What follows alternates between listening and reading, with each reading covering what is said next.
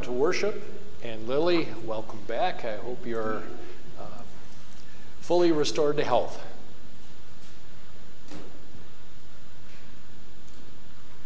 I'm going to invite you to take a minute, as I'm doing just now, sort of unexpected, but looking at the sun streaming in to our worship space. I also read this week that this is the darkest winter Ontario has had in 80 years. Some snarky pastor said to his wife the other day upon reading this, and I am glad that I got to be here to experience it. Not. Yes, not.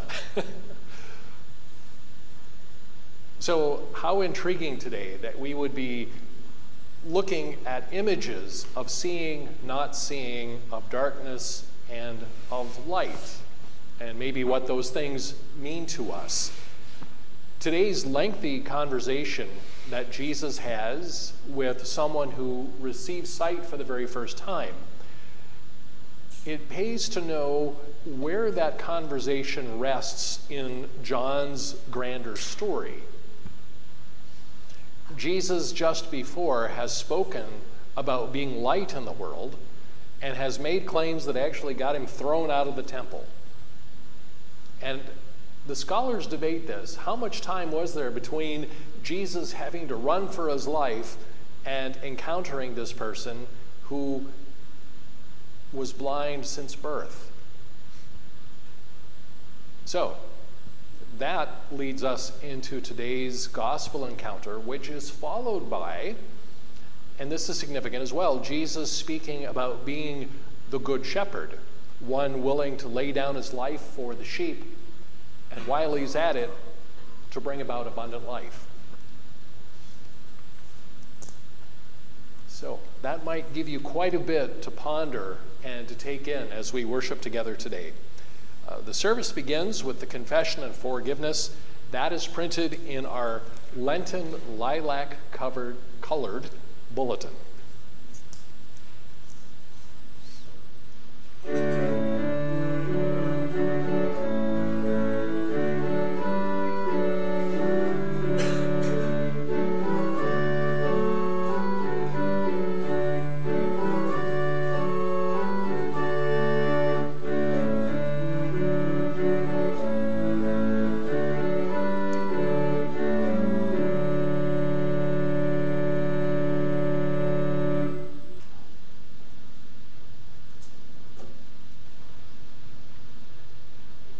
Grace and peace to you from God who summoned light primeval, Jesus bringing light to the world, and the Spirit of God bringing light into God's church. Just recently, somebody shared with me what it's like when you start to lose your sight. That it's not only the losing your sight, it's the becoming sort of invisible, the social isolation that comes when we become disabled. Or maybe the problem is with the rest of us because we don't know how to act around people when they lose an ability or a life circumstance brings them great difficulty. Maybe on some primal level, we're even afraid that a life circumstance like a disability or an addiction or poverty are somehow contagious. And we just don't want to go there. Jesus goes there. He seeks out this person who, from birth, was blind and he heals it.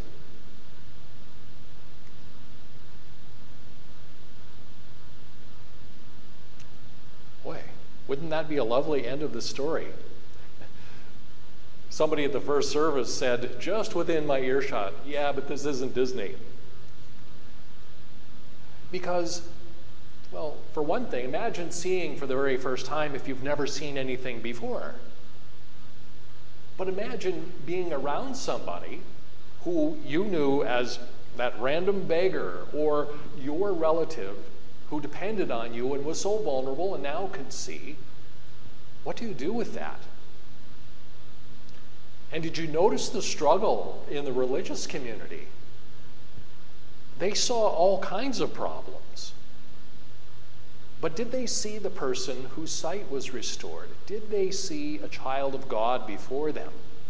Or did they just see problems with how to faithfully carry out the Sabbath? Or how does God really work?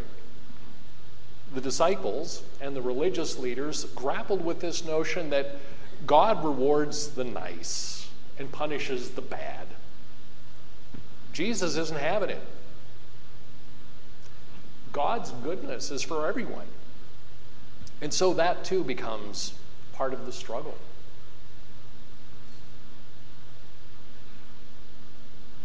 Hearing the story and preparing this sermon, I thought, wouldn't it be easier if this person whose sight is restored had a name? I'll confess, I thought maybe I should name him. and then I thought, well, no, that's just cheesy. But the more I thought about it, the more it occurred to me the awkwardness maybe is intentional. How do we define each other and ourselves and God? And how do we talk about this person who started out life not seeing and now sees? The truth of the matter is that how we describe people and how we describe ourselves says as much about us as it does about the things and the people we describe. I don't know if Facebook is part of the canon of faith these days, but there is a meme going around that I think is quite powerful, and it says, You cannot look at another face in the world without seeing a child of God. Is that what we see when we look around, when we look at each other, when we look in the mirror?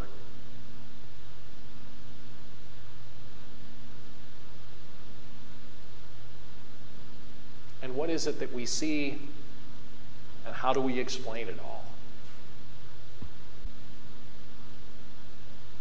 There are many parallels, I think, between this person's experience of finding healing and our own.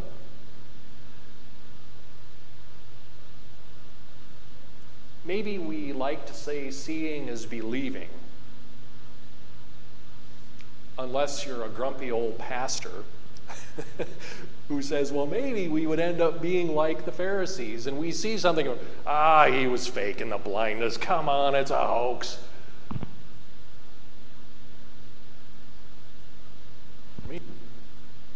Isn't that one way of dealing with things that don't make sense? Just brush them aside? But what if God is at work?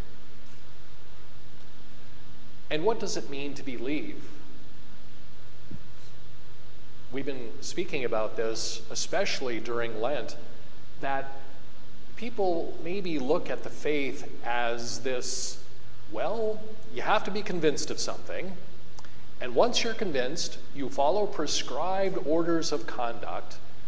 And if you can get those two things down, you're in, you belong. We'll teach you the secret handshake and the speakeasy knock on the door, and you're good to go. Some of you are chuckling at my characterization of all of that. So maybe that's a hint that the gospel actually takes all of that and upends it and says, You belong in the first place. That's where it all begins.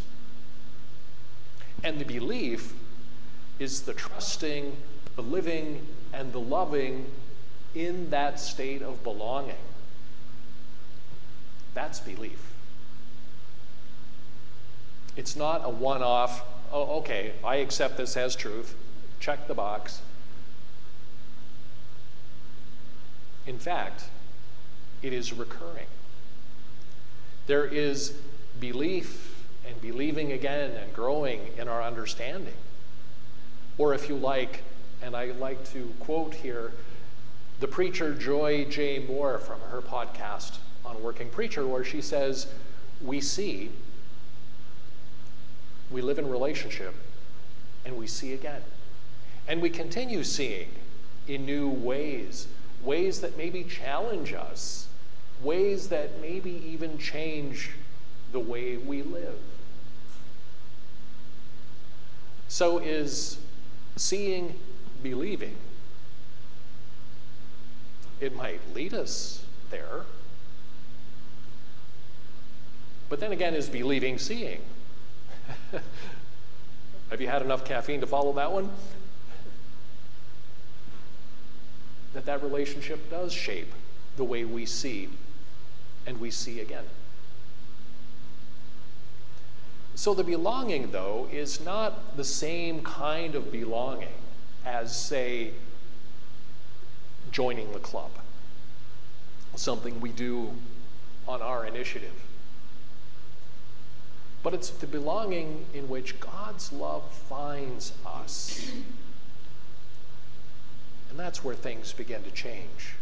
That's where we begin to have our understandings of belonging grow just as they do for the man who experiences healing and sight.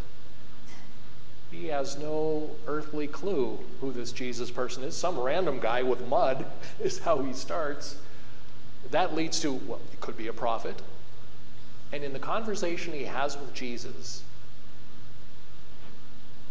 he finds himself interacting with the Messiah, the one who says, I